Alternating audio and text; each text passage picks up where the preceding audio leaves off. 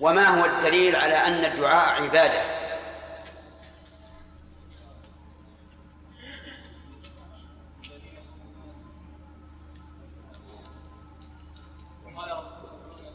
وقال ربك ادعوني أستجب لكم.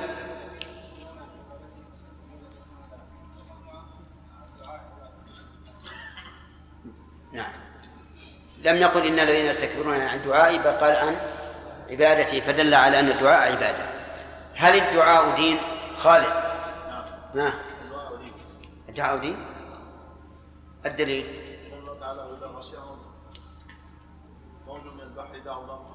إيش؟ صحح الآية موج كالظلل دعوا الله مخلصين له الدين أي الدعاء. طيب.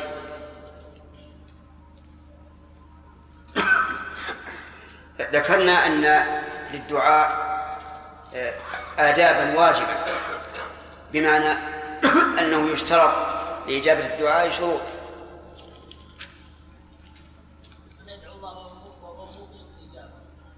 نعم. أن يدعو الله موقن وهو موقن بالإجابة يعني لا متردد طيب ثاني. لا.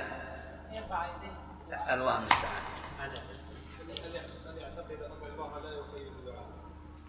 طيب. يعني أن الله قادر على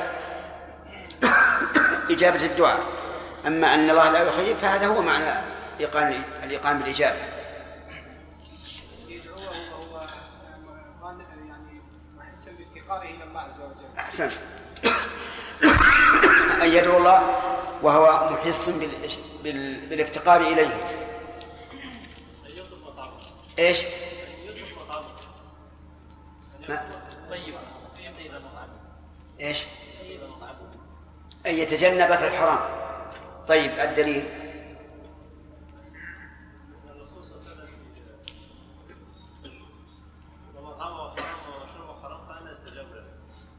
إيه بس هل في هذا دعاء؟ مطعمه حرام ملبسه حرام فإنه يستجاب ذلك. ما في دعاء الحديث. هذا الذي هذا الذي سقط من الحديث ما في دعاء. اقرأ الحديث. طيب. يرفع يده يتكلم أي. نعم. كم؟ اللي وراء إيه أنت.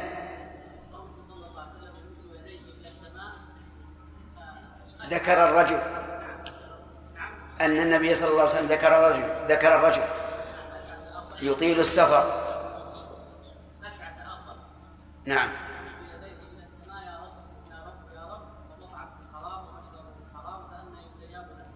طيب. من آداب الدعاء المسنونة وليست وليست الواجبة محمد رفع اليدين. الدليل؟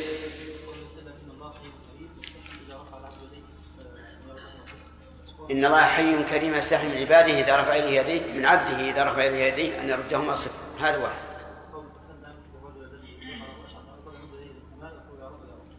وكذلك الحديث الذي سقناه قبل قليل يمد يديه إلى السماء يا رب يا رب. طيب. هل رفع اليدين في الدعاء من آداب الدعاء على كل حال؟ أو ماذا؟ محجوب قل. فصل.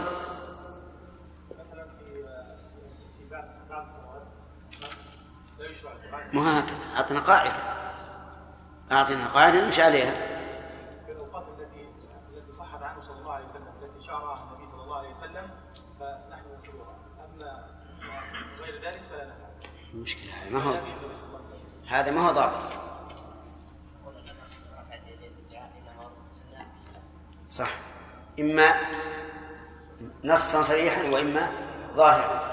طيب. الأصل هو استحباب رفع اليدين. إلا ما جاءت السنة بخلافه. إما نصا صريحا وإما إيش؟ وإما ظاهرا. طيب. بارك الله فيك. إذا نبدأ. ما هو؟ آه. طيب. صحيح.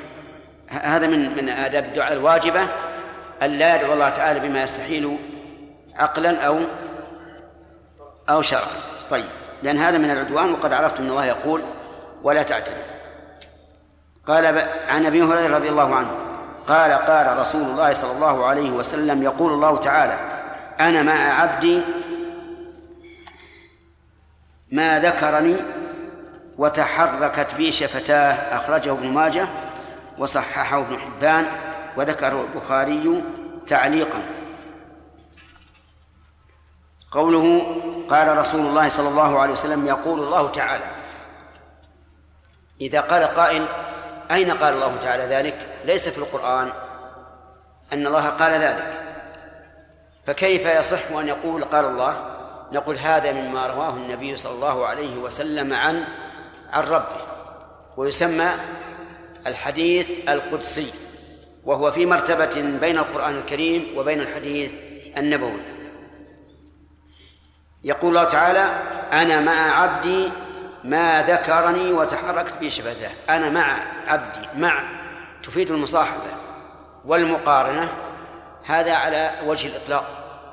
فهي في اللغة للمصاحبة والمقارنة ولكنها تختلف بحسب ما تضاف إليه أي أن مقتضى المعية يختلف بحسب ما تضاف إليه. وإلا فالمعنى الشامل العام هو المصاحبة والمقارنة. وقوله ما ذكرني ما هذه يسميها نحويون؟ مصدرية ظرفية أي مدة دوام ذكره لي. وتحركت بشفتاه هذا يشعر بأن المراد ذكر اللسان أخرجه ابن ماجه وصححه ابن حبان. ففي هذا الحديث إثبات رواية النبي صلى الله عليه وسلم عن ربه لقوله يقول الله تعالى. و وإثبات رواية النبي عليه الصلاة والسلام عن ربه تحتاج أولا إلى صحة السند إلى رسول الله صلى الله عليه وسلم. لأن من الأحاديث التي يدعى أنها قدسية أحاديث ضعيفة بل موضوعة. بخلاف القرآن القرآن محفوظ. لا يستطيع أحد أن يزيد فيه أو ينقص منه. لكن الأحاديث القدسية فيها الصحيح وفيها الحسن وفيها الضعيف وفيها الموضوع. ويعلم ذلك من كتب السنة. ومن فوائد هذا الحديث فضيلة ذكر الله عز وجل. وجه ذلك أن الله تعالى يكون مع الذاكر. طال ذكره أم قصر؟ لقوله ما ذكرني إن شئت أن تذكر الله دائما فالله تعالى يذكرك دائما. ولهذا جاء جاء في القرآن الكريم يا أيها الذين آمنوا إذا لقيتم فئة فاثبتوا واذكروا الله كثيرا لعلكم تفلحون.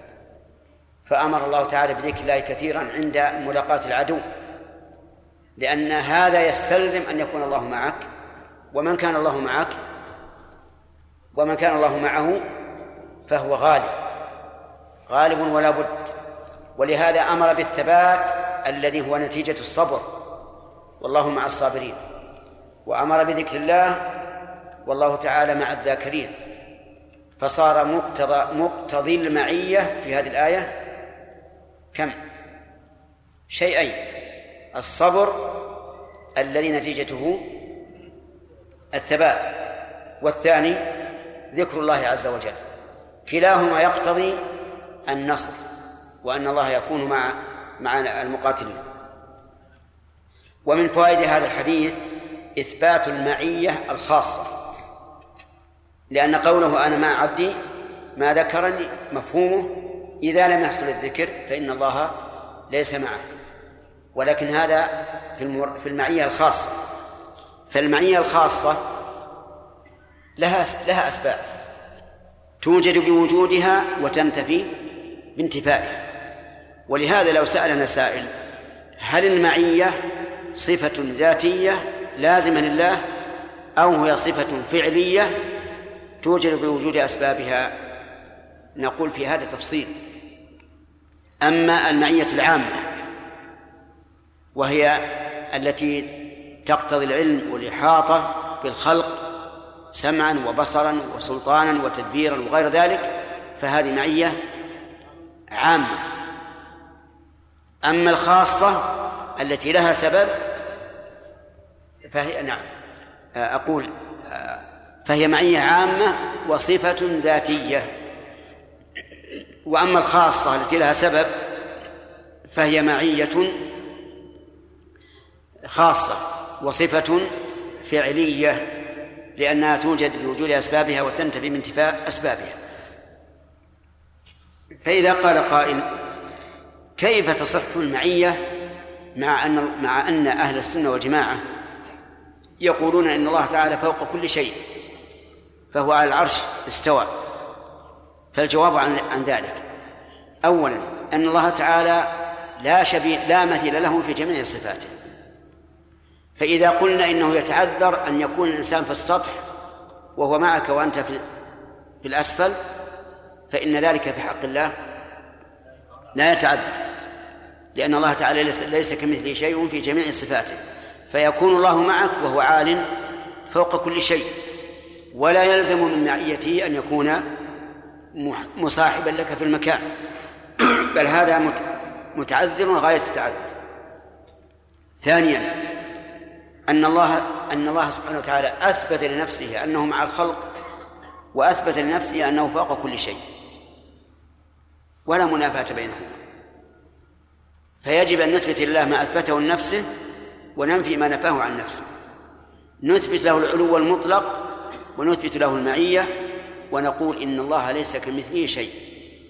ولهذا قال شيخ الإسلام في العقيدة الواسطية وما ذكر في الكتاب والسنة من قربه ومعيته لا ينافي ما ذكر من علوه وفوقيته فإنه ليس كمثله شيء في جميع نعوته وهو قريب في علوه علي في دنوه. فالله تعالى ليس كمثله شيء. حتى نقول إن حقيقة المعية تنافي حقيقة العلو. الوجه الثالث أنه لا منافاة بين العلو والمعية حتى في حق المخلوق. وقد ضرب شيخ الإسلام رحمه الله مثلا لذلك في العقيدة الوسطية وهي من أبرك كتب العقائد. قال القمر آية من آيات الله مخلوق من مخلوقاته. وأين موضعه؟ والناس يقولون هو معنا. يقول المسافر ما زلت أسير والقمر معي حتى غاب. وما أشبه ذلك. فإذا كان هذا ممكنا في حق المخلوق أن يكون عاليا وأن يكون مع الإنسان حقيقة فذلك في حق الخالق من باب من باب أولى. وعلى هذا التقرير الذي ذكره الشيخ رحمه الله يطمئن الإنسان ويسلم من اعتراض أهل التعطيل الذين أولوا الصفات ثم احتجوا علينا بتأويل المعية. نقول نحن لا نؤولها. نقول هي حق على حقيقتها. ولا منافاة بين كون الله معنا وهو في السماء. أما أن نقول كما قال الجميع الحلولية إن الله في الأرض فهذا نرى أنه كفر. وأن من قاله فهو مباح الدم ومباح المال لأنه مكذب لله ورسوله وإجماع المسلمين يعني إجماع سلف الأمة ومخالف للعقل. وكيف يصح أن يكون الله عز وجل معنا في أمكنتنا؟ أيزيد بزيادة الأمكنة وينقص بنقصها؟ أيكون مع الإنسان في الحش والأماكن القذرة؟ أيكون في بطون الكلاب والخنازير؟ نسأل الله العافية. هذا قول منكر من أعظم المناكر وقد صرح بعض السلف أن من قال ذلك فهو كافر. وهذا هو الحق. إلا أن يكون جاهلا لم لم يبلغه الحق فهذا قد يعذر بجهله. لكن بعد أن يتبين له الحق فإن من يشاقق الرسول من بعد ما تبين له الحق الهدى ويتبع غير سبيل المؤمنين نوله ما تولى ونصله جهنم وساءت مصيره. على هذا القول لو ذهبت الآن أنت الآن في المسجد أين الله؟ على هذا القول. في المسجد. خرجت للسوق للسوق في البيت في البيت في الغرفة في الغرفة في الحجرة أسفل في الحجرة في الحمام في الحمام على قوله في كل مكان نسأل الله العافية. من يقول هذا؟ هذا يلزم منه إما التعدد وإما التجزؤ. إما أن يكون الله ملايين الملايين وإما أن يكون متجزئا بعضه هنا وبعضه هنا. وبعضه هناك. فعلى كل حال نحن نقول المعية الحقيقية لا تنافي إيش؟ العلو. وقد ذكرنا أوجها ثلاثة. أولا أن الله أثبت لنفسه هذا وهذا فالواجب إثباته. والحمد لله نقول ليس كمثله شيء. ثانيا إيش؟ أن الله لا مثيل له. فلو قدر أن العلو والمعية متناقضان في حق المخلوق فهما ممكنان في حق الخالق. الوجه الثالث أنه لا تناقض بينهما في الواقع. فقد يكون الشيء عاليا وهو معك. وكما ذكرنا لكم إن شيخ الإسلام رحمه الله قال إننا إنه معنا حق على حقيقته ولا يحتاج إلى تحريف. لكن يصان عن الظنون الكاذبة. من الظنون الكاذبة ما ذهب إليه هؤلاء الجهمية الحلولية الذين يقولون إن الله معنا في إيش؟ في أمكنته في كل مكان. هذا ظن كاذب يصان الله عنه ويصان كلامه عن هذا المعنى. طيب إذن المعية تنقسم إلى قسمين عامة وخاصة. العامة هي الشاملة لجميع الخلق مؤمنهم وكافرهم. ومنها قول الله تبارك وتعالى ألم تعلم أن الله يعلم ما في السماوات والأرض؟ ما يكون من نجوى ثلاثة إلا هو رابعهم من نجوى ثلاثة هذه نكرة في سياق النفي تفيد إيش؟ العموم. تفيد العموم. أي أي نجوى أي متناجين. ثلاثة. إلا هو رابعهم ولا خمسة إلا هو سادسهم ولا أدنى من ذلك ولا أكثر إلا هو معهم أينما كان. كل الخلق. هذه معية عامة. وقال تعالى هو الذي خلق السماوات والأرض في ستة أيام في ستة أيام. ثم استوى على العرش. يعلم ما يلج يعلم ما يلج في الأرض وما يخرج منها وما ينزل من السماء وما يعرج فيها وهو معكم أينما كنتم الخطاب للخلق كلهم لكن لكن هذه تقتضي الإحاطة بالخلق علما وقدرة وسمعا وبصرا وسلطانا وغير ذلك من مقتضيات الربوبية. ولا فيها نصر ولا تأييد. القسم الثاني خاص. هذه الخاصة في الحقيقة خاصة بوصف وخاصة بشخص. خاصة بوصف وخاصة بإيش؟ بشخص الخاصة بالوصف مثل إن الله مع الذين اتقوا والذين هم محسنون من هم؟ واحد ولا اثنين؟ كل من اتصف بالتقوى والإحسان والإحسان فالله معه جعلنا الله وإياكم منه إن الله مع الذين اتقوا والذين هم محسنون واصبروا إن الله مع الصابرين والأمثلة على هذا كثيرة. هذه خاصة بإيش؟ بوصف. خاصة بشخص وهي أخص من الأولى. مثل قول الرسول عليه الصلاة والسلام لصاحبه لا تحزن إن الله معنا. إن الله معنا. هذه ما هي عامة لكل لكل مؤمن خاصة بهذين الرجلين. نبي الله محمد صلى الله عليه وسلم والصديق أبو بكر رضي الله عنه. هذه خاصة بإيش؟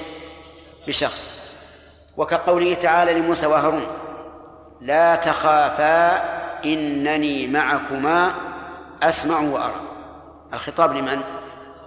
لموسى وهارون إذا هو خاص بإيش؟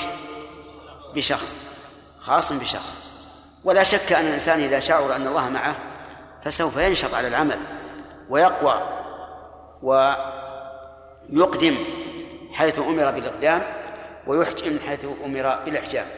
لنرجع إلى الحديث الذي معنا. هل هو من الخاصة من خاصة الخاصة ولا خاصة غير الخاصة؟ الخاصة غير الخاصة لأنه يقول أنا مع عبدي ما ذكرني وتحرك به شفتاه فهو خاص لكنه ليس من خاص الخاص لأنه مقيد بوصف. ومن فوائد هذا الحديث أن معية الله للذاكر تكون إذا اتفق القلب واللسان. لقوله وتحركت بي شفتاه. تحركت به شفتاه. وليت المؤلف رحمه الله أجاب أتى بالحديث الذي هو أصح من هذا. وهو أن الله قال أنا عند ظن عبدي بي وأنا معه إذا ذكرني. فإن ذكرني في ملأ ذكرته فإن ذكرني في نفسه ذكرته في نفسي. وإن ذكرني في ملأ ذكرته في ملأ خير منهم. لأن هذا فيه التفصيل. وفي أيضا البشارة بأن الله عند ظن عبده به عند ظن عبده به. ولكن لاحظ أن الظن لا بد أن يكون له سبب. إذا لم يكن سبب فالظن وهم وخيال. يعني مثلا الإنسان ظن أن الله يغفر له بدون أسباب المغفرة. ما هذا الظن؟ وهم خيال لا محل له. لكن إذا عمل صالحا فليظن بالله خيرا. إذا دعا الله فليظن بالله خيرا. لأن الله قال ادعوني أستجيب لكم. فالظن أو حسن الظن بالله لا بد له من سبب يقتضيه. أما بدون سبب والله إنسان يقول يبي يعمل عمل عملا سيئا يقول والله أنا أحسن الظن بالله أن الله يغفر لي. لا بد من فعل السبب. لو أن الإنسان أحسن الظن بالله أن الله سيرزقه ولدا. قيل فلان تزوج قال ما يحتاج. أنا ظان بالله خير. إن الله يبي يرزق الولد. من أين يأتي الولد؟ نعم. وهم هذا. كذلك الأمور المعنوية التي جعلها الله تعالى أسبابا. لا بد من وجودها ولذلك بعض الناس قد يعتمد ويغلب عليه الرجاء فيقول إن الله يقول أنا عند ظن عبدي بي. يقول ما يخالف لكن افعل ما يكون سببا لحسن الظن. فإذا فعلت السبب فلا تظن أن الله يخيبك. ولهذا قال بعض السلف ما ألهم عبد الدعاء إلا وفق للإجابة. لأن الله يقول وقال ربكم ادعوني أستجب لكم. في الحديث الذي ذكرناه أن الإنسان إذا ذكر ربه في نفسه يعني ما ليس عنده أحد ذكره الله في نفسه. هنيئا لك أيها الذاكر أن الله يذكرك بنفسه عز وجل إذا ذكرته في نفسه حتى وأنت على فراشك. فالله تعالى يذكرك إن ذكره ذكرت الله في ملأ جماعة ذكرك الله في ملأ خير منه. لأن ثواب الله أعظم من ثواب العبد أعظم من عمل العبد. أيما أعظم نفسك أو نفس الله؟ والله نفس الله. إذا ذكرته في نفسك ما نفسك بالنسبة لنفس الله؟ ذكرك الله في نفسك. أعظم وأعظم. في ملأ يذكرك في في ملأ خير منهم. ملائكة كرام. خير منهم. خير من من الملأ الذين ذكرت الله عندهم. وهذا يشجع الإنسان أن أن يذكر الله في مجلس. ليذكر ويثنى عليه عند الملائكة. يذكره الله عز وجل. أما كيف يذكره الله ما ندري. لا ندري هل يقول للملائكة إن عبدي ذكرني أو يتكلم بكلام ما نعلم. لكن يكفينا أن نعلم أنه إيش؟ ذكره عند الملائكة. بأي صفة أراد عز وجل بأي كيفية أراد. هذا أمر لا نعلمه. لأن الرسول أخبرنا أنه ي... أن الله يذكر ولم يذكر ولم يخبرنا كيف يذكر. طيب. آه، وعن معاذ بن جبل رضي الله عنه قال قال رسول الله صلى الله عليه وسلم ما عمل ابن آدم عملا أنجى له من عذاب الله من ذكر الله. ما عمل ابن آدم. ابن آدم يعني الذكور. أو الذكور والإناث. الذكور والإناث. لأن الابن إذا ذكر إلى الجنس فهو عام. فقوله تعالى يا بني آدم يشمل الذكور والإناث. وقولك بنو تميم يشمل الذكور والإناث. لكن إذا أضيف ابن إلى معين بشخصه فهذا لا يخرج الإناث. مثل تقول بنو علي. تريد اثنين من أبناء علي؟ هذا ما ما يعم الإناث. يا ابن ما عمل ابن آدم عملا عملا مفعول عمل. أنجى صفة لعمل. له يعني أشد إنجاء من عذاب الله من ذكر الله متعلق بأنجى أيضا. يعني أن أنجى ما ينجي العبد من عذاب الله هو ذكر الله عز وجل. ففي هذا الحديث الحث على إدامة ذكر الله عز وجل. لأن أنجى ما ينجيك من عذاب الله هو ذكر الله. عليك بالذكر دائما. والإنسان الموفق يا إخواني يمكن أن يذكر الله على كل حال. كما قالت عائشة رضي الله عنها كان النبي صلى الله عليه وسلم يذكر الله على كل أحيانه. إن أكل ذكر الله. يسمي في أوله ويحمد في آخره ويتمتع بنعم الله عز وجل ويرى فضل الله عليه بهذه النعمة ويريد الاستعانة بها على طاعة الله ويريد بها تقويم نفسه ومنعها من الهلاك وما أشبه ذلك يستطيع أن أن يجعل كل حركة منه إيش؟ ذكرا لله عز وجل. نعم. فينجو بذلك من عذاب الله. من فوائد هذه الآية الكريمة الحث على الذكر كما قلنا آه نعم من فوائد هذا الحديث الشريف الحث على الذكر كما قلنا ثانيا أن الأعمال تتفاضل في قوة تأثيرها. من أين يؤخذ؟ من اسم التفضيل أنجى أنجى له. ومن فوائد هذا الحديث آه، إثبات العذاب وأنه محدق بالعبد إلا أن ينجيه الله منه. لقوله من عذاب الله ومن فوائده فضيلة الذكر كما أسلفنا. وعن أبي هريرة رضي الله عنه قال قال رسول الله صلى الله عليه وسلم ما جلس قوم مجلسا يذكرون الله فيه إلا حفتهم الملائكة وغشيتهم الرحمة وذكرهم الله في من عنده. ما جلس قوم مجلسا إلا ما هذه وش نعرفها إيش؟ نافية. بدليل إلا حفته وقوله مجلسا عام. يشمل المجالس المعدة للذكر والمجالس مجالس الدنيا كل مجلس. يذكرون الله فيه إلا حفتهم الملائكة.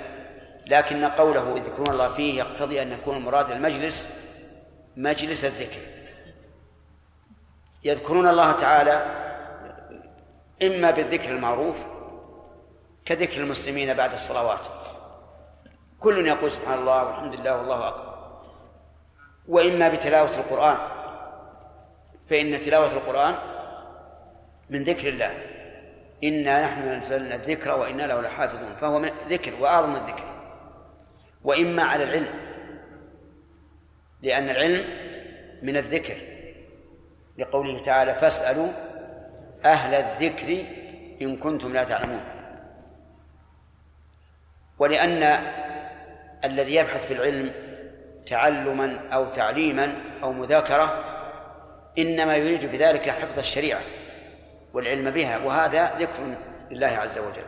هذا دليلان ولأن الله تعالى يقول يا أيها الذين آمنوا إذا نودي للصلاة من يوم الجمعة فاسعوا إلى ذكر الله. وهذا الذي أمرنا به يتضمن الخطبة وهي تعليم وتوجيه والصلاة وهي ذكر. وقول إلا حفتهم الملائكة أي أحاطت بهم. إكراما أو مشاركة أو الأمرين. نعم. هل تحيط بهم إكراما لهم كما يحيط الجنود بالرؤساء والعظماء؟ أو أو تحفهم تحيط بهم مشاركة ورغبة في الذكر؟ أي نعم. قول الأمرين أحسن. أحسن لا شك. أما الأول فلأن النبي صلى الله عليه وسلم أخبر في حديث في الحديث المشهور أن الملائكة تضع, تضع أجنحتها إيش؟ خضعان لطالب العلم. نعم لطالب العلم رضا بما يطلب تكرمه تجله.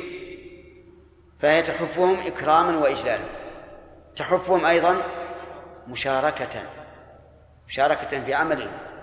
لأن الملائكة يحبون ذكر الله عز وجل.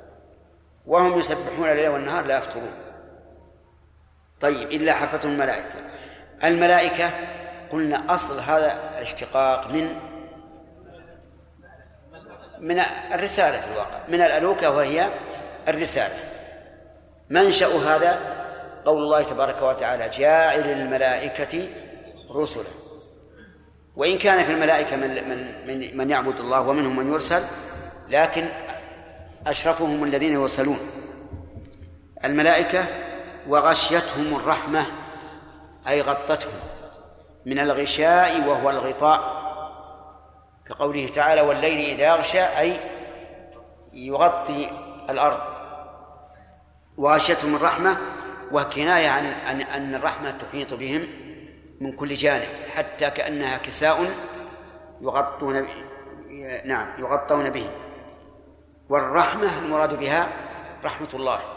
فأل في الرحمة. إيه للعهد. أي العهود؟ الذهني طيب. وذكرهم الله في من عنده. لأنهم ذكروا ذكروا الله في ملأ. ولهذا ذكرهم الله في من عنده. من اللي عنده؟ الملائكة عليهم الصلاة والسلام. ففي هذا الحديث فضيلة الاجتماع على ذكر الله. فضيلة الاجتماع على ذكر الله.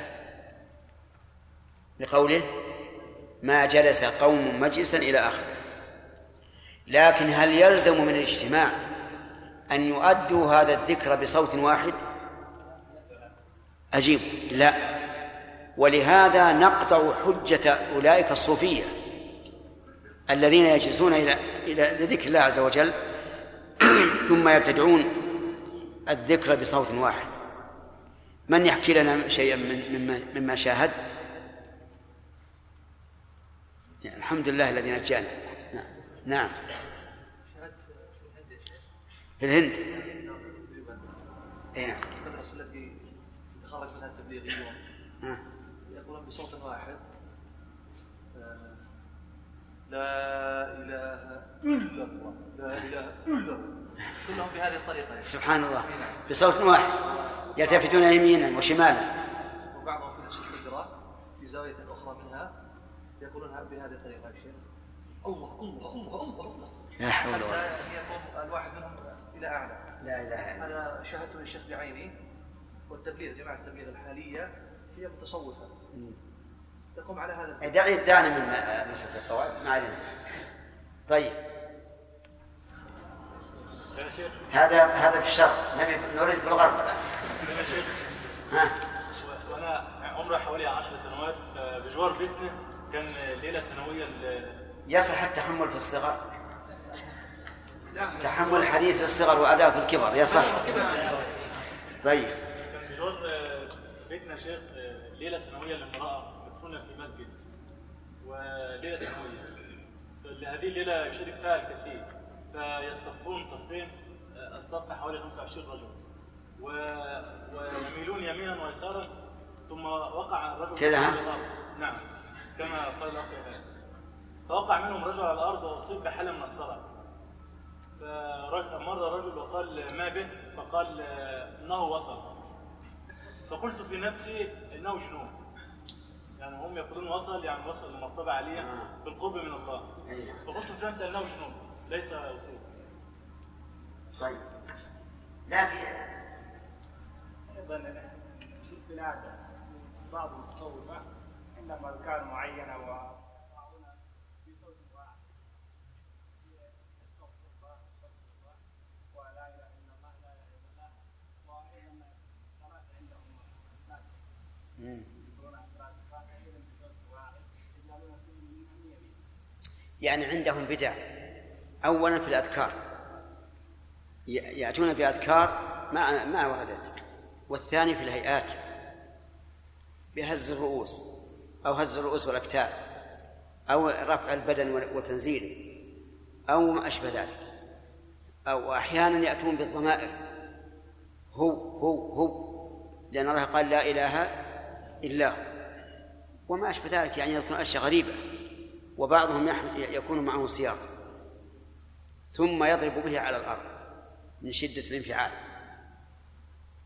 إذا غبرت الأرض قالوا هذا وصل إلى القمة. ويسمون هذه هذا النوع من الذكر الغبيرة. وقد ذكر شيخ الإسلام رحمه الله في بعض كتبه الغبيرة إذا ضرب وغبر خلاص أنا ضربة قوية أثارت الغبار كما تثيره آه، أقدام الخيل في الجهاد في سبيل الله. المهم أن لهم طرق. نقول هذا الحديث لا يدل على ما ذكرته لأن ما ورد مطلقا من النصوص يجب أن يحمل على ما كان العمل عليه في عهد الرسول عليه الصلاة والسلام. وهذه قاعدة مهمة. يعني ليس كل مطلق من الحديث في فضل من الثواب يؤخذ على إطلاقه بل يحمل على ما كان عليه في عهد الرسول عليه الصلاة والسلام لأن السنة تفسر القرآن ويفسر بعضها بعضا. فهل الرسول عليه الصلاة والسلام وأصحابه يجلسون هذا المجلس بصوت واحد وهز كتف واحد أو رأس واحد أو ما أشبه ذلك؟ لا ليس كذلك. ومن ادعى ذلك فعليه الدليل. فإذا قالوا إنه يقول مجلسا يذكرون الله فيه قلنا طيب. المصلون الآن إذا انتهوا من الصلاة جلسوا مجلسا يذكرون الله أو لا؟ يذكرون الله لكن كل واحد يذكر الله وحده. الصحابة مع الرسول عليه الصلاة والسلام في حجة الوداع كلهم يلبون وكلهم يكبرون وهل هم بصوت واحد؟ لا لأن أنس بن مالك يقول منا الملبي ومنا المهل. كل واحد يذكر الله وحده ما ورد الاجتماع. إلا في حال واحدة في الصلاة. الصلاة نعم يجتمع الناس فيها على إيمان واحد ويؤمنون على دعائه ويقتدون بأفعاله ومن فوائد هذا الحديث إثبات الملائكة. لقوله إلا حفتهم الملائكة. وقد علم للجميع أن الإيمان بالملائكة إيش؟ أحد أركان الإيمان الستة التي من لم يؤمن بها كلها فهو كافر. ومن ومن فوائد الحديث تسخير الله الملائكة. للذاكرين من بني آدم حيث يحفون بهم يحوطون بهم حفظا وإكراما ومشاركة. واضح؟ طيب. لقول إلا حفتهم الملائكة. ومن فوائد هذا الحديث أن الاجتماع على ذكر الله من أسباب الرحمة. لقوله نمشي وغشيتهم الرحمة. وعلى هذا فالحاضرون في مجالس العلم يرجى لهم هذا الثواب العظيم أن رحمة الله تعالى تغشاهم من كل جانب وتغطيهم كما يغطي الرداء النائم. ومن فائدة هذا الحديث وهو أعظمها في فيما فيما أرى أن الله تعالى يذكرهم في من عنده. الله أكبر. جالسون في حلق الذكر. وذكرهم أين هو؟ في السماء. ذكرهم الله في من عنده. اللهم اجعلنا من هؤلاء. وذكرهم الله في من عنده. هذه من أفضل من أفضل ما ذكر في هذا الحديث. أن الله يذكرهم في من عنده. ومن فوائد هذا الحديث إثبات علو الله عز وجل. من أين يؤخذ؟ من قوله في من عنده. والعندية تقتضي المفاصلة بين محل الذاكرين ومحل من ذكرهم الله من ذكر الله الذاكرين عندهم. وقد استدل بهذا وأمثاله بهذا النص وأمثاله كثير من العلماء كشيخ الإسلام ابن تيمية رحمه الله وتلميذه ابن القيم وغيرهما. نأخذ الخمس بعد الأذان خمس الأسئلة بعد الأذان. لا اله الا الله آت محمدا الوسيلة والفضيلة نعم. شيخ بارك الله فيكم. أيما أفضل إيش؟ أيما أفضل أن يذكر المسلم الله في نفسه فيذكر الله عز وجل في نفسه أم ان يذكره في ملا فيذكره الله عز وجل في ملا؟ هذا يختلف. أما من خاف على نفسه الرياء وعجز عن مدافعته ولا الواجب أن الإنسان يدافع ولا يهتم. فالسر أفضل. وأما من لم يخف ذلك فال- فالإعلان أفضل. لما فيه من إعلان الإنسان لذكر الله عز وجل وافتخاره به وتذكير من كان ناسيا.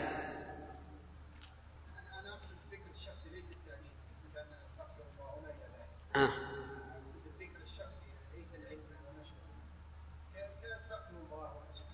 الله سبحان الله يعني افرض إنك في مجلس في مثلا الكلام واللغو واللغط وما أشبه ذلك فتقول لا إله إلا الله اللهم صل على محمد أستغفر الله. الجهر هنا أفضل. نعم. عندنا في بلادنا يجتمع ارفع صوتك والا فمت سماعه التلفون؟ عندنا في بلادنا شيخ نعم. بعض الناس يجتمعون قبيل الصلاة فيقرؤون وردا من القرآن بصوت واحد. نعم. فهل هذا يدخل في فيما ذكرناه الآن؟ هذا من البدع. أنا قلت لكم كل شيء جاء مطلقا في القرآن أو السنة فيجب أن يقيد بعمل الرسول وأصحابه. والا لجاءنا الذين يفعلون الموارد مثلا يقولوا ما فعلنا شيء. إن نصلي على الرسول عليه الصلاة والسلام ونذكره ونذكر ما فعلنا شيء.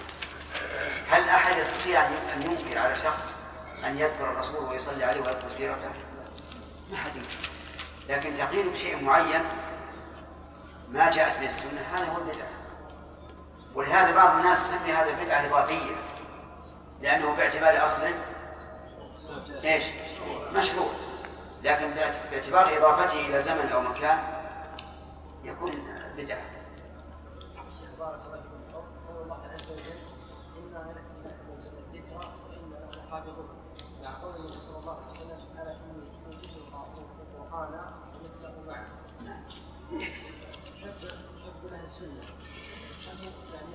حفظ كيف؟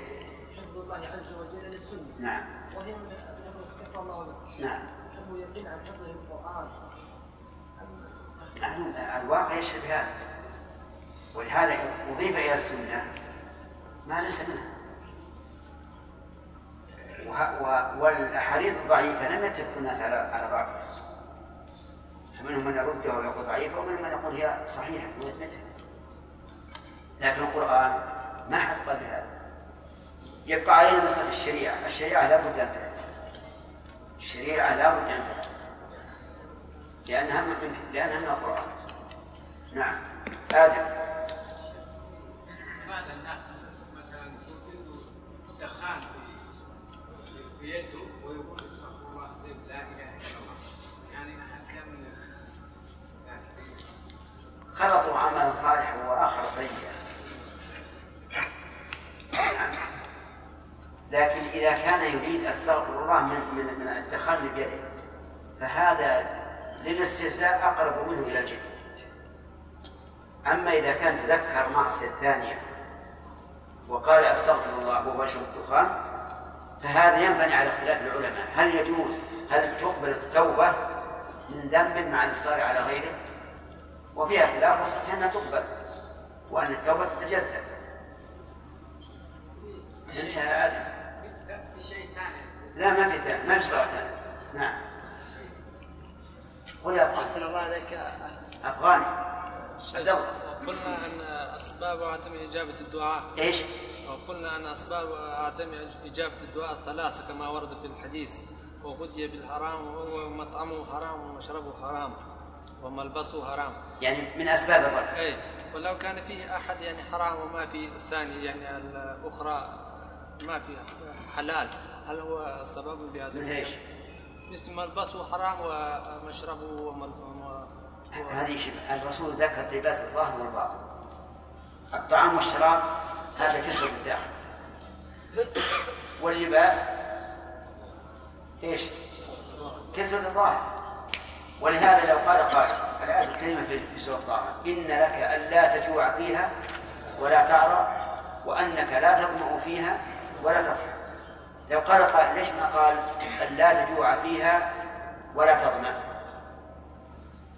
لأن الجوع نقص الطعام والظمأ نقص الشراب. نقول لا. الطعام كسوة الداخل. والعري؟ نعم. ضد كسوة الظاهر. الظمأ حرارة الباطن. والضحى حرارة الظاهر نعم. انتهى الوقت. طيب. نعود إلى البلوغ. هل يؤخذ من هذا الحديث ذكرهم الله في من عنده؟ إثبات كلام الله. نعم. هذا هو الظاهر. لأن لأنه يلزم من ذكر الله تعالى لهؤلاء في من عنده أن يتكلم. وإلا ما صح أن يكون ذكر الله ذكرهم الله في من عنده. نعم. لكن قد يقول قائل أليس الذكر يمكن أن يكون بالإشارة مثلا؟ فنقول ما هو الأصل؟ أنه باللسان. ونقول باللسان باعتبار الآدمي وأما الله عز وجل فلا نثبت له اللسان لأنه يتكلم ولا نعلم ولا نزيد على ذلك. وعنه رضي الله عنه قال قال رسول الله صلى الله عليه وسلم ما قعد قوم مقعدا لم يذكروا الله فيه ولم يصلوا على النبي صلى الله عليه وسلم إلا كان عليهم حسرة يوم القيامة. أخرجه الترمذي وقال حسن. نعم. ما ما قعد قوم مقعدا لم يذكر الله فيه. قوم جماعة.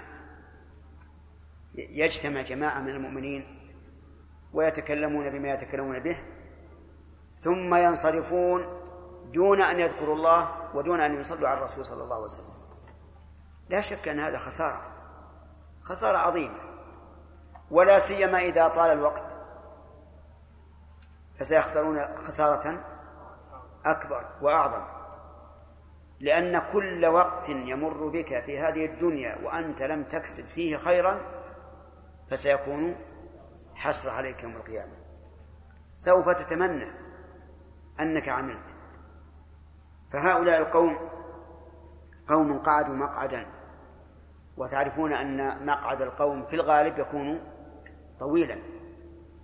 فيتحدثون بما يريدون أن يتحدثوا به ثم ينصرفون دون أن يذكروا الله ويصلوا على النبي صلى الله عليه وسلم فهؤلاء سوف يجدون هذا المجلس حصلة عليهم حيث فاتهم أن يذكروا الله أو يصلوا على الرسول فإن قال قائل أن.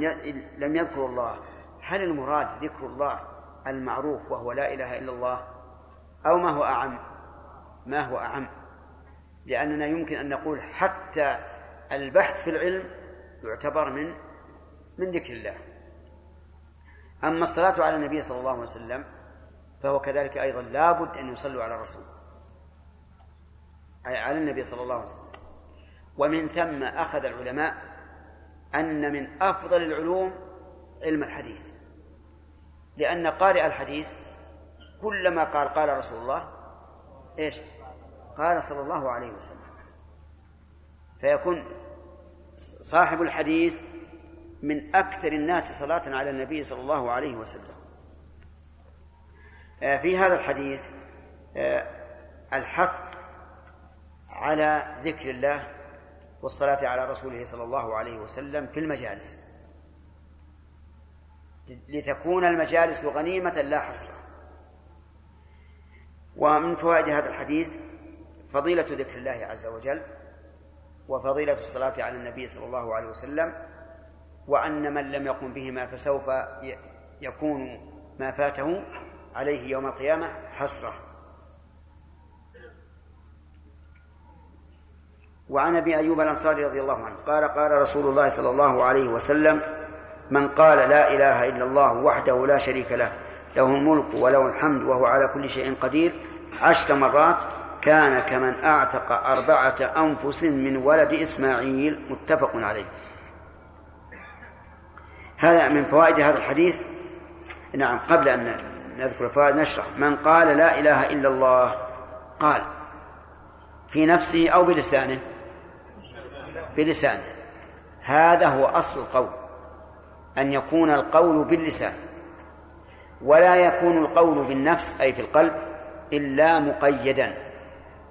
مثل قول الله تبارك وتعالى ويقولون في أنفسهم لولا يعذبنا الله بما نقول وأما إذا ذكر القول بدون أن يقيد فهو قول اللسان. وقوله لا إله إلا الله هذه كلمة كلمة عظيمة. هي كلمة التوحيد كلمة الإخلاص كلمة النجاة من النار. ولهذا قال الرسول صلوات الله وسلامه عليه لعم أبي طالب قل لا إله إلا الله كلمة أحاج لك بها عند الله. وقال عليه الصلاة والسلام أسعد الناس بشفاعتي من قال لا إله إلا الله خالصا من قلبه. وقال من كان آخر كلامه من الدنيا لا إله إلا الله دخل الجنة. وعلى هذا فتكون هذه الكلمة من أعظم الكلمات لأنها خلاصة ما بعث به الرسل. اقرأ قول الله تعالى وما أرسلنا من قبلك من رسول إلا نوحي إليه. إيش؟ أنه لا إله إلا أنا فاعبدون طيب. فما معنى لا إله إلا الله؟ معناها سهل.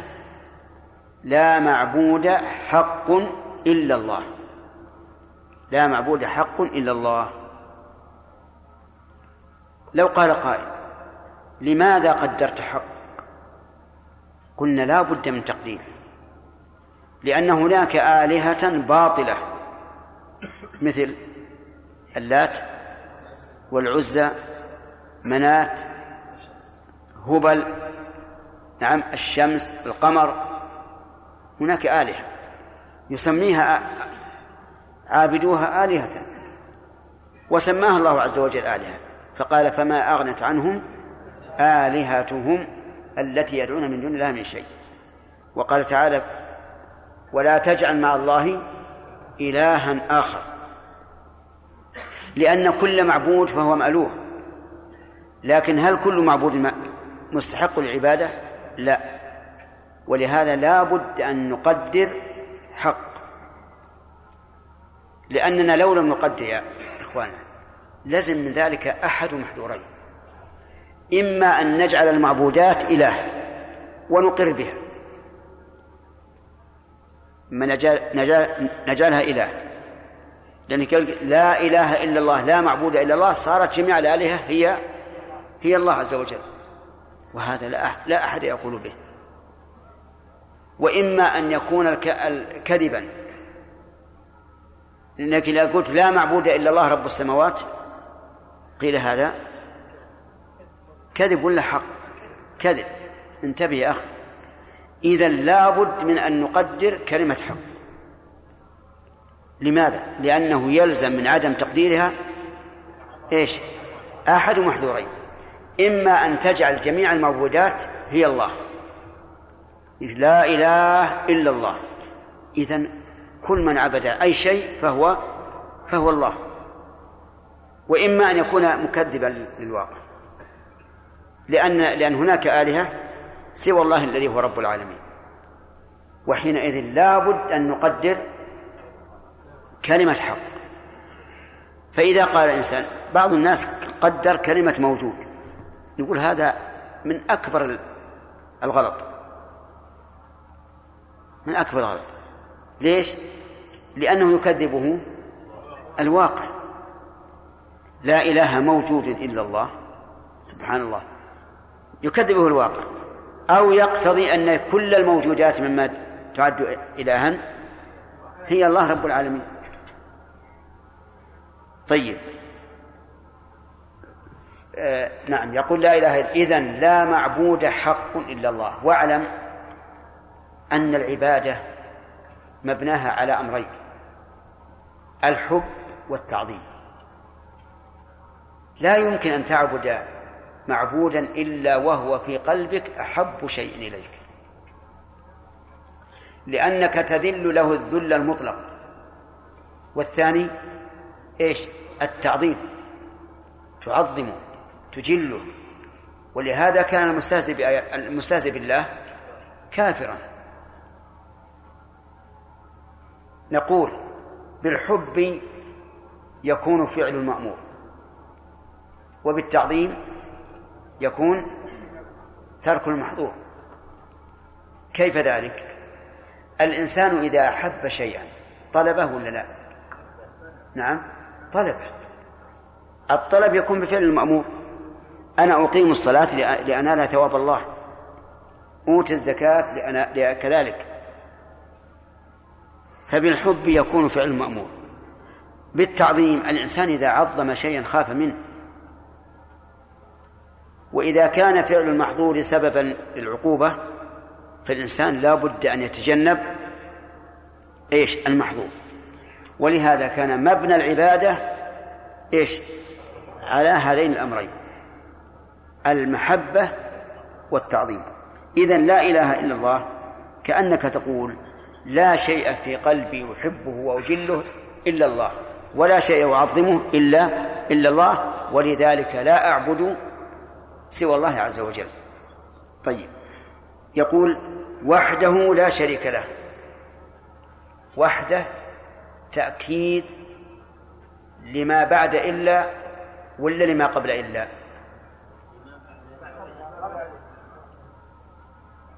يلا.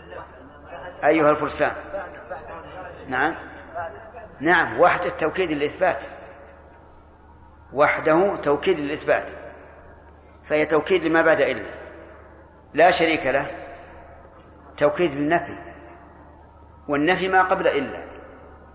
إذن ففي قوله وحده تأكيد ليش؟ للإثبات. لا شريك له تأكيد للنفي. طيب. وحده لا شريك له. له الملك وله الحمد. لا يخفى علينا جميعا أن قوله له الملك وله الحمد جملتان. وفيهما حصر طريقه يا أخ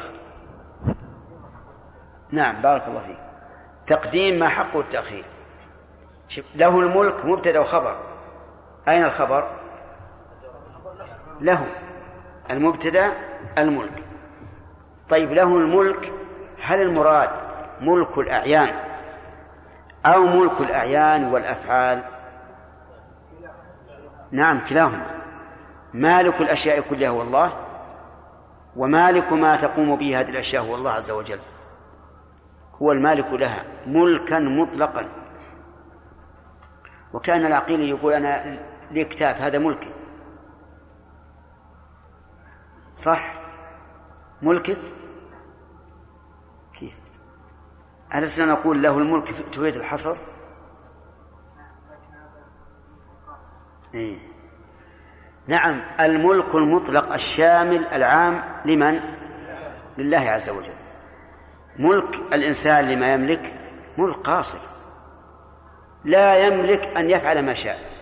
ولهذا نهي عن إضاعة المال. لو جاء إنسان بشق كتابه يملك هذا ولا ما يملك؟ يملك يعني حجوب أنت أشرت تقول هكذا. وش اللي ما يملك؟ نعم. لماذا قلت هكذا؟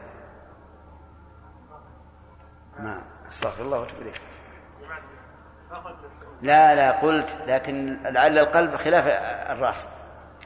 على كل حال الملك ملك الإنسان لما يملكه قاصر لا شك. ما يملك أن أن يتلفه أو أن يصرفه في غير ما يرضي الله.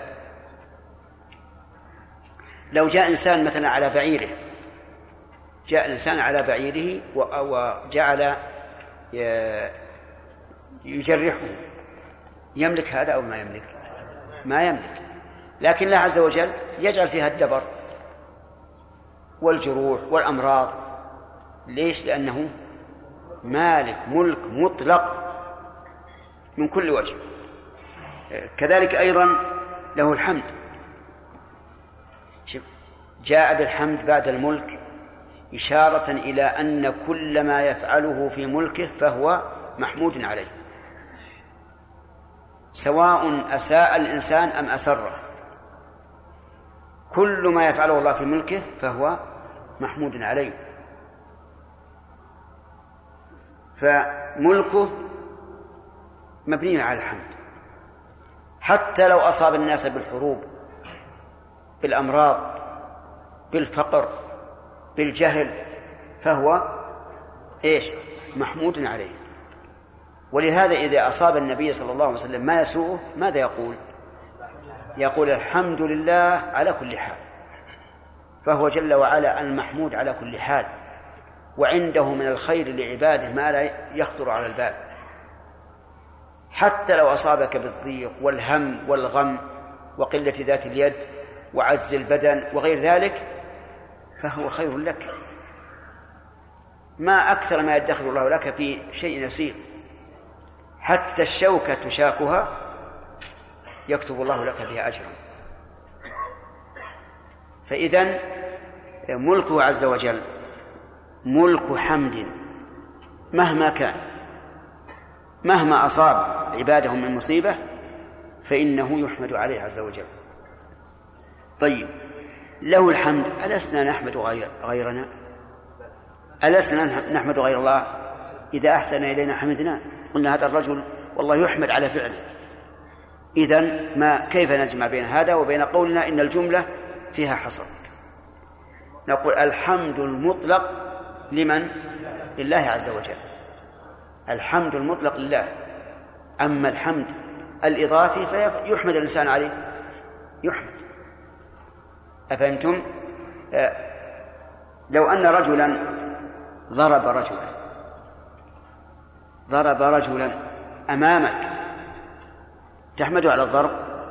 ما تحمده لا تحمده. لكن لو قيل إنه ضربه ليؤدبه تحمده.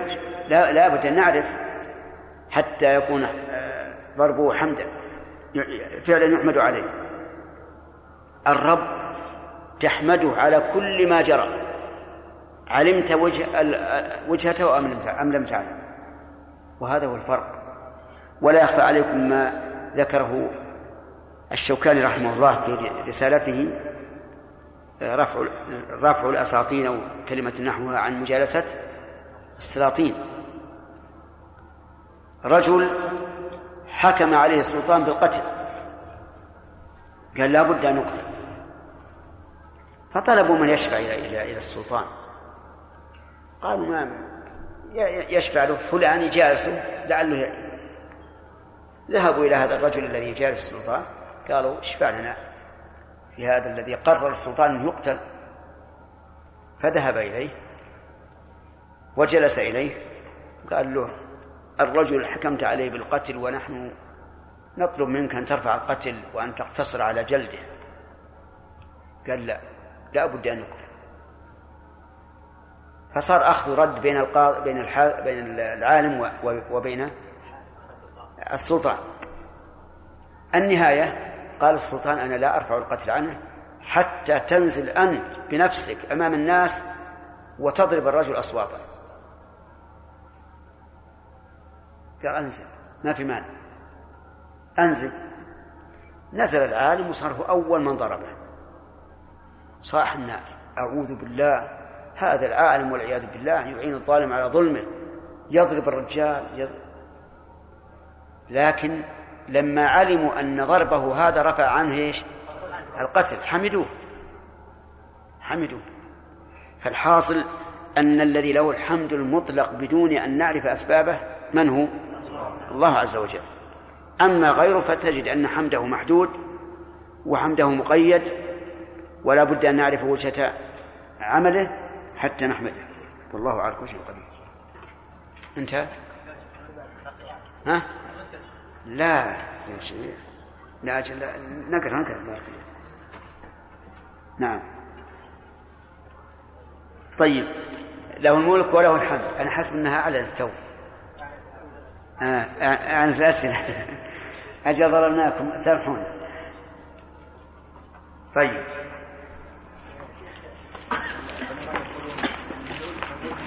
إيش؟ إيش؟ نعم نعم إيه.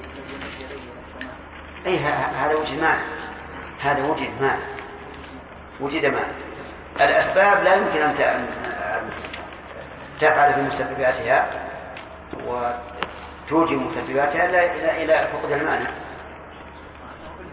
ها؟ إذا وجد معنى أرأيت ال- الولد؟ ذكر الله أن الولد يرث من أبيه لكن لو كان قاتلا. نعم. بعض من؟ نعم. ونقل إجماع السلف على والقدرة نعم. فهل هذا؟ صحيح. هم أجمعوا على أن العلم العلم. بعد أكثر ما ذكر العلم فقط. لكن مرادهم بذلك تفسير باللازم. والتفسير باللازم يقع أحيانا من من السلف. أو يفسرون ببعض المعنى. المراد. وليس مراده من هذا هو المعنى المطابق لللفظ. كما ذكر شيخ الإسلام هذا في كتابه الفتوى الحموية وفي العقيدة الواسطية أيضا. نعم هل يعد من الاعتداء في الدعاء ما يفعل بعض الائمه من التطويل بحيث يشق على أي. يقول هل من الاعتداء في الدعاء ما يفعله بعض الأئمة من التطويل في دعاء القنوت حتى يتعب الناس؟ نقول هذا ليس اعتداء في الدعاء لأنه لو كان بينه وبين الله ما يقال لا- لا تطول لكن اعتداء على حق المأمومين. وهذا هو الذي غضب منه الرسول عليه الصلاة والسلام. الرسول غضب من معاذ وهو يقرأ القرآن. كيف هؤلاء الذين يقرؤون القنوت يتعبون الناس وأحيانا يذكرون أشياء مكررة لا حاجة للتكرار فيها. أحيانا يذكرون أدعية أيضا منكرة قد يقول الإنسان ما لا تجوز أيضا. المهم أن مجرد التطويل ليس عدوانا في الدعاء ولكنه عدوان على المأمومين. كيف التفصيل؟ شلون؟ هكذا. أرحمنا إذا متنا وإذا غمضوا أعيننا. وإذا جردونا من الثياب وإذا كفنونا وإذا غسلونا هذه خطبة دي. ما سمعنا بهذا. سمعتم بهذا؟ نعم. هذه خطبة. هذه خطبة وكأن الداعي يريد أن أن يبكوا الناس فقط. يعجبهم هذا. ما ما أرى هذا. يا سبحان الله العظيم الرسول أهدى الناس وخير هدي هدي الرسول. ما كان يقلب الدعاء إلى إلى إلى خطبة. نعم. ما يخل أنا نقصتكم ثلاث دقائق نعطيكم ثلاث دقائق. نعم؟ نعم. في الحديث أجعل قال نعم. الحديث نعم المقصود بالصلاة هذا الرسول قال قال له أحد الصحابة نسيته أجعل لك من الصلاة ثلثها وربعها إلى أن قال أجعل لك صلاتي كلها. فقال إذا تكفى همك ويغفر ذنبك. جوابها والله أعلم عندي أنه يش- يشرك الرسول عليه الصلاة والسلام في دعائه. بمعنى كلما دعا قال اللهم صل على محمد. حتى يكون جميع دعائه صلاة على الرسول عليه الصلاة والسلام. وليس مراد الرسول إنك تقول إذا أردت أن تقول اللهم اغفر لي تقول اللهم صل على محمد. لأن هذا ينافي ما كان معلوما من سنته. نعم. كل ما دعا قال اللهم صل على محمد. سواء في آخر أو في أول. لا فرق بين هذا وهذا. لكن ما ورد مرتبا يبقى مرتبا. مثلا ما نعلم أن الرسول عليه الصلاة والسلام كان يصلي على النبي في سجوده مثلا. الصلاة على الرسول في آخر الصلاة وكأن هذا ختام لجميع ادعيه الصلاة. نعم كلها كلها لأنك إذا كلما دعوت صليت فقد جعلت له صلاتك كلها يعني معك. يجب أن يكون هذا المعنى.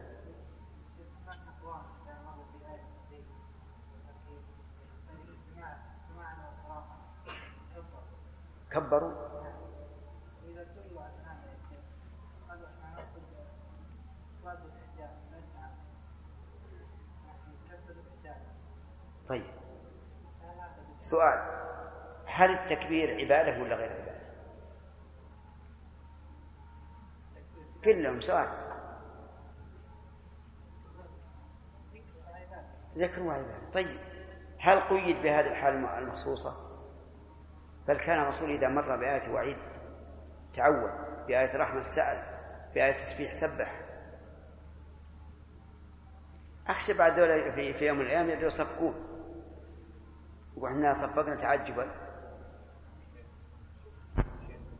بارك الله فيكم العبادات لا مدخل للعقل فيها. حتى العلماء قالوا ما في قياس في العبادات.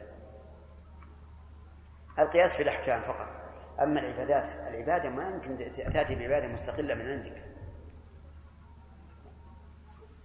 نعم. ثلاث دقائق فقط. انتهت. عن أبي هريرة رضي الله عنه قال قال صلى الله عليه وسلم. من قال سبحان الله وبحمده مئة مرة حقت عنه خطاياه وإن كانت في كزبد البحر متفق عليه. وعن جويرية بنت الحارث رضي الله عنها قال قال لي رسول الله صلى الله عليه وسلم لقد قلت بعدك أربع كلمات لو وزنت بما قلت منذ اليوم لوزنتهن سبحان الله وبحمده عدد خلقه ورضاء نفسه وزنة عرشه ومداد كلماته. بسم الله الرحمن الرحيم. الحمد لله رب العالمين. وصلى الله وسلم على نبينا محمد وعلى آله وأصحابه ومن تبعهم بإحسان إلى يوم الدين. آه، سبق لنا أن الله سبحانه وتعالى مع العبد متى ذكره وتحركت به شفتاه. فهل هذه المعية من الخاص أو العام؟ هذه من المعية الخاصة. بالوصف لا بالشخص طيب. هل المعية الخاصة من صفات الأفعال أو صفات الذات؟ ها؟ صفات إيش؟ صفات الأفعال. علل. نعم. لأنها لأنها توجد بوجود الأسباب وتنتفي بانتفائها فتكون متعلقة بمشيئة الله وكل صفة تتعلق بمشيئة الله فهي صفة إيش؟ فعلية طيب ذكرنا أن الخاصة لها مقتضيات غير العامة فما مقتضيات الخاصة يا خالد؟ المقتضيات الخاصة العناية بالشخص وحفظه وإيش؟ وحفظه وغير. والنصر والتأييد وما أشبه ذلك. طيب. وذكرنا أيضا أن الخاصة آه، تتعلق بالوصف وتتعلق بها بشخص.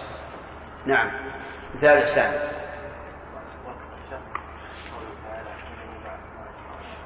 بالشخص قوله تعالى لموسى وهارون. إنني معكما أسمع وأرى مثال آخر آدم. نعم نعم. مثل قوله تعالى لا تحزن إن الله معنا. نعم قول الله عن النبي. أنه قال لأبي بكر لا تحزن إن الله معنا. تمام. طيب. آه، المعية العامة عبيد الله مثال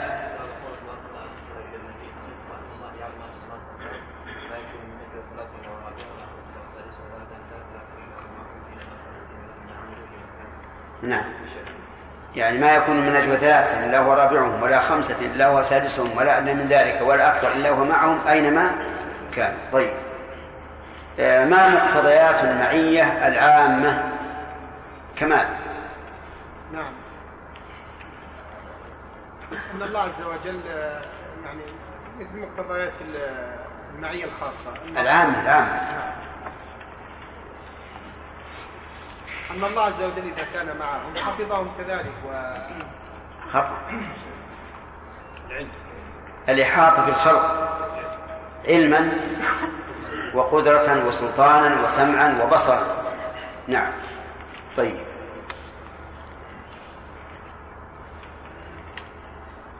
آه، فيما سبق مر مر لنا يدل على أن الأعمال تختلف في إنجائها من عذاب الله.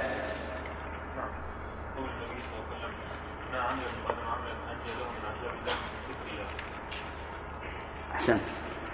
إذا الأعمال تتفاوت في في إنجاء العبد من النار. طيب. في حديث أبي هريرة الثاني ما جلس قوم مجلسا يذكرون الله فيه إلى آخره. اقرأ. اقرأ الحديث. عن ظهر قلب ما جلس قوم مجلسا.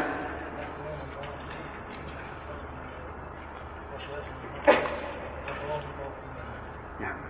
هل في هذا الحديث دليل على ما ذهبت إليه بعض الطوائف ذات الطرق؟ من الاجتماع على ذكر معين وبصفة معينة وما أشبه ذلك. فيه دليل لهم. فيه دليل لهم. ها؟ هنا نعم. في طوائف يجتمعون على الذكر ويذكرون الله بصوت واحد وهز واحد. نعم. وما أشبه ذلك. هل في هذا الحديث دليل لهم؟ ليس في دليل لهم في دليل لكن مخالف قول النبي عليه الصلاه والسلام كيف يكون دليل ويخالف؟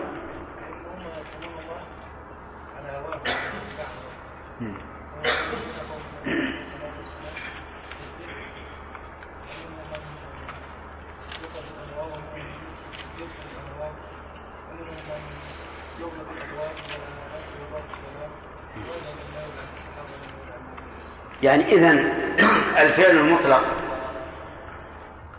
يقيد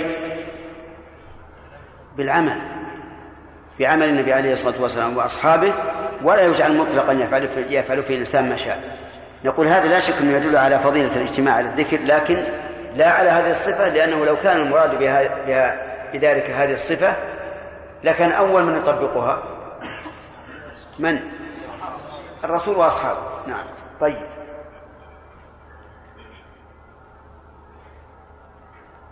هل في قوله ما قعد قوم مقعدا لم يذكروا الله إلا كان عليهم حصى يوم القيامة؟ هل في قوله هل في هذا الحديث ما يدل على وجوب الذكر في المجالس؟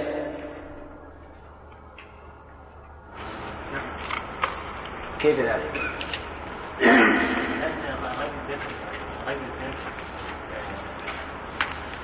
يعني يجب إذا جلسنا مجلسا أن نذكر الله ونصلي على الرسول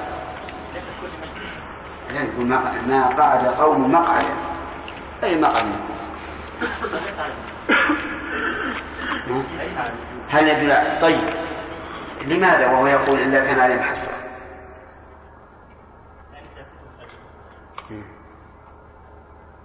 يعني يتمنون أنهم ذكروا الله وصلوا على الرسول فيتحسرون على إيش؟ على فوات الثواب لا على حصول العقاب. وفوات الثواب لا يلزم منه حصول العقاب. اللهم إلا بدليل. طيب. لكن لا ينبغي أن يقوم قوم من مجلس إلا ذكروا الله وصلوا على نبيه. وهذا أمر سهل.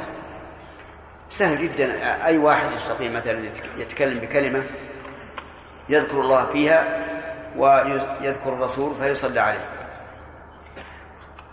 ثم قال عن أبي أيوب ما ما, ما نعم. له الملك وله الحمد. نعم. قال وهو على كل شيء قدير. نقرأ الحديث. وعن أبي أيوب الانصاري رضي الله عنه قال قال رسول الله صلى الله عليه وسلم من قال لا إله إلا الله وحده لا شريك له له الملك وله الحمد. ذكرنا ما في ما سبق من قال بلسانه مخلصا بها في قلبه. وليس مجرد القول. بل من قال بلسانه معتقدا ذلك بقلبه له الملك وله الحمد وهو على كل شيء قدير. وقفنا على هذا. وهو على كل شيء قدير. كل شيء فالله قدير عليه. ولا يعجزه. يعني ليس قادرا مع الضعف. لا هو قادر مع القوة عز وجل. قال الله تعالى وما كان الله ليعجزه من شيء في السماوات ولا في الأرض إنه كان عليما قديرا. فنفى عنه العجز وعلل ذلك. قال لأنه كان عليما قديرا. والعاجز عن الشيء إما أن يكون لجهله بكيفية عمله وإما أن يكون لعجزه عن تنفيذ عمله. نعم. لو قال لك قائل اصنع لنا الآن مسجلا. تقدر أو ما تقدر؟ وأنت ما تعلمت كيف يركب. المانع. الجهل. المانع الجهل ما عنده علم. ولو أن الإنسان عنده علم كيف يصنع هذا المسجل لكنه لا يقدر. أشل مثلا. أو مريض. فأمرته أن يصنع مثل هذا. يقدر أو ما يقدر؟ لماذا؟ للعجز ولهذا قالوا إنه كان عليما قديرا إشارة إلى أن العجز سببه أحد أمرين إما الجهل وإما العجز فالقدرة تنافي الجهل والعجز إذن هو على كل شيء قدير. كل شيء موجود يمكن أن يعدمه الله وكل شيء معدوم يمكن إيش؟ أن يوجد أن يوجده الله. ويقال إن الشيطان أراد أن يختبر جنوده.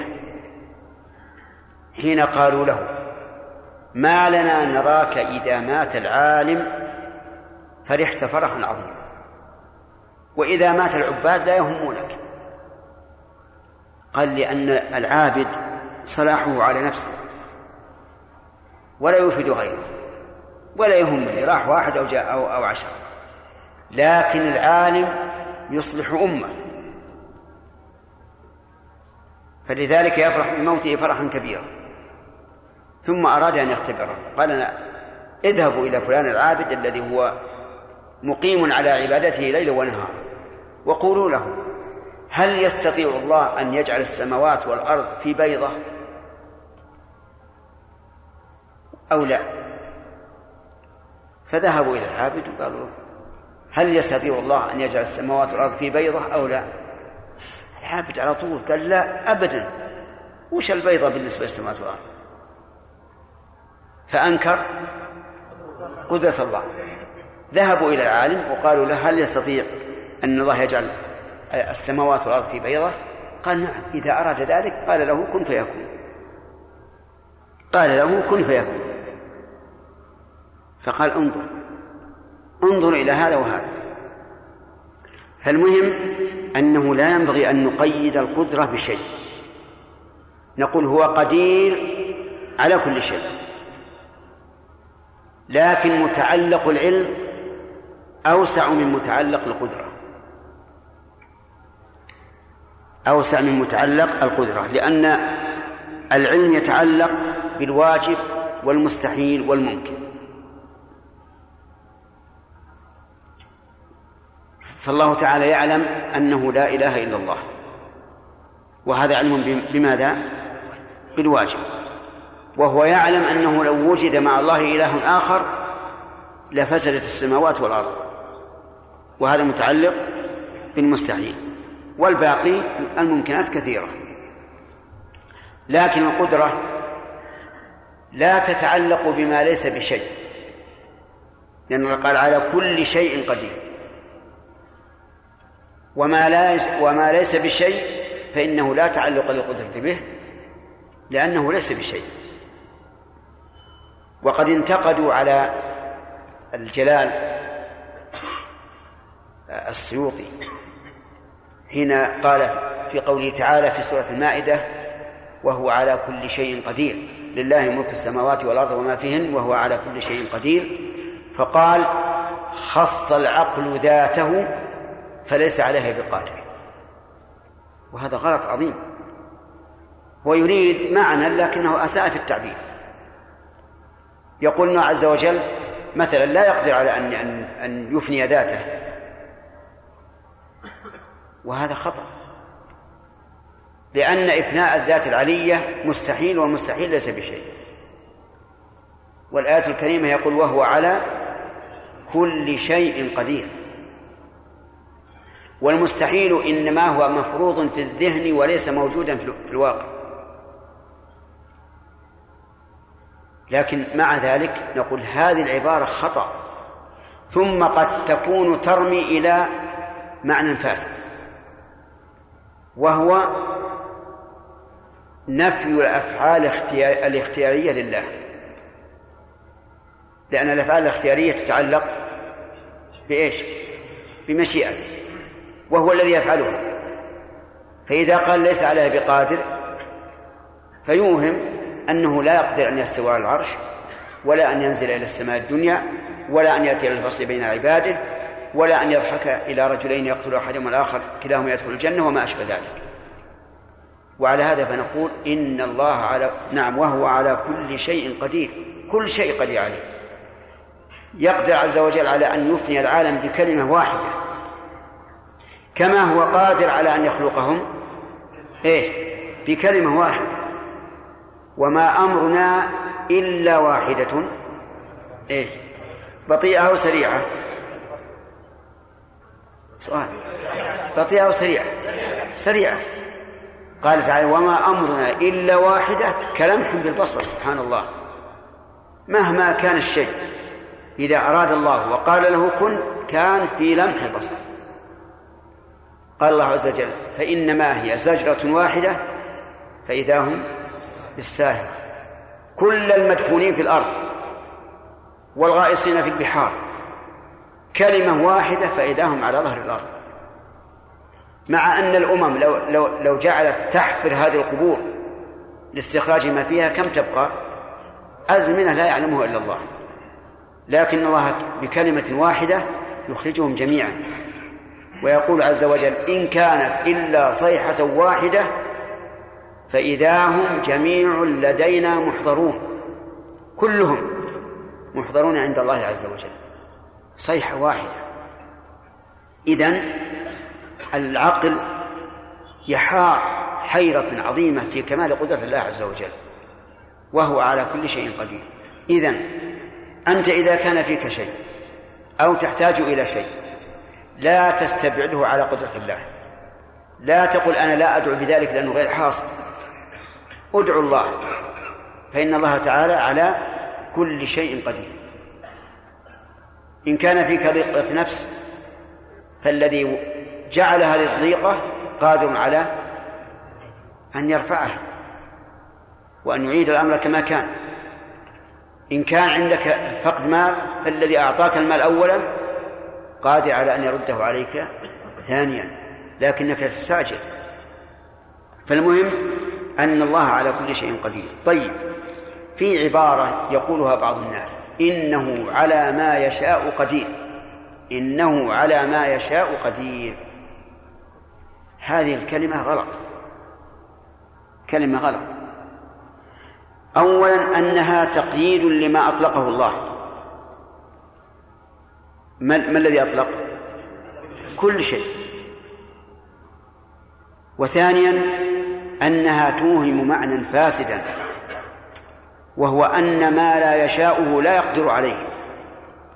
والمعتزلة يقولون أفعال العباد غير لا غير مشيئة لله يعني إن الله لا يشاؤها وعلى هذا فلا يقدر عليها وحينئذ يتبرع عن ذلك أنه لا يقدر أن يهدي ضالا ولا أن يضل مهتديا.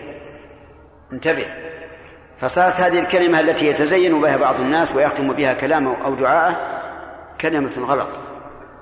أولا لمنافاتها ما أطلقه الله وثانيا لإيهامها لمعنى فاسد. فإن قال قائل ما بماذا تجيبون عن قوله تعالى وهو على جمعهم إذا يشاء قدير. قلنا المشيئة هنا مقيدة للجمع لا للقدرة. مقيدة للجمع لا للقدرة. ولهذا جاءت بعد ذكر الجمع لا بعد ذكر القدرة. فقال وهو على جمعهم إذا يشاء قدير. إذا شاء إيش؟ إذا يشاء جمعه قدير. خلافا لمن قال إن الله لا يقدر على البعث. وقال من يحيي العظام وهي رميم فيقال إذا أراد الله عز وجل وشاء فالأمر عليه هين وهو الذي يبدأ الخلق ثم يعيده وهو أهون عليه. إذن القدرة على كل شيء لا تقيد. قل هو هو على كل شيء قدير. نعم. آه القدرة ما ما ضدها؟ العجز. والقوة؟ الضعف أيهما أعم؟ بينهما عموم وخصوص من وجه. آه، لأن القوة تشمل ما من له شعور ومن ليس له شعور. يعني الحي وغير الحي والجمال.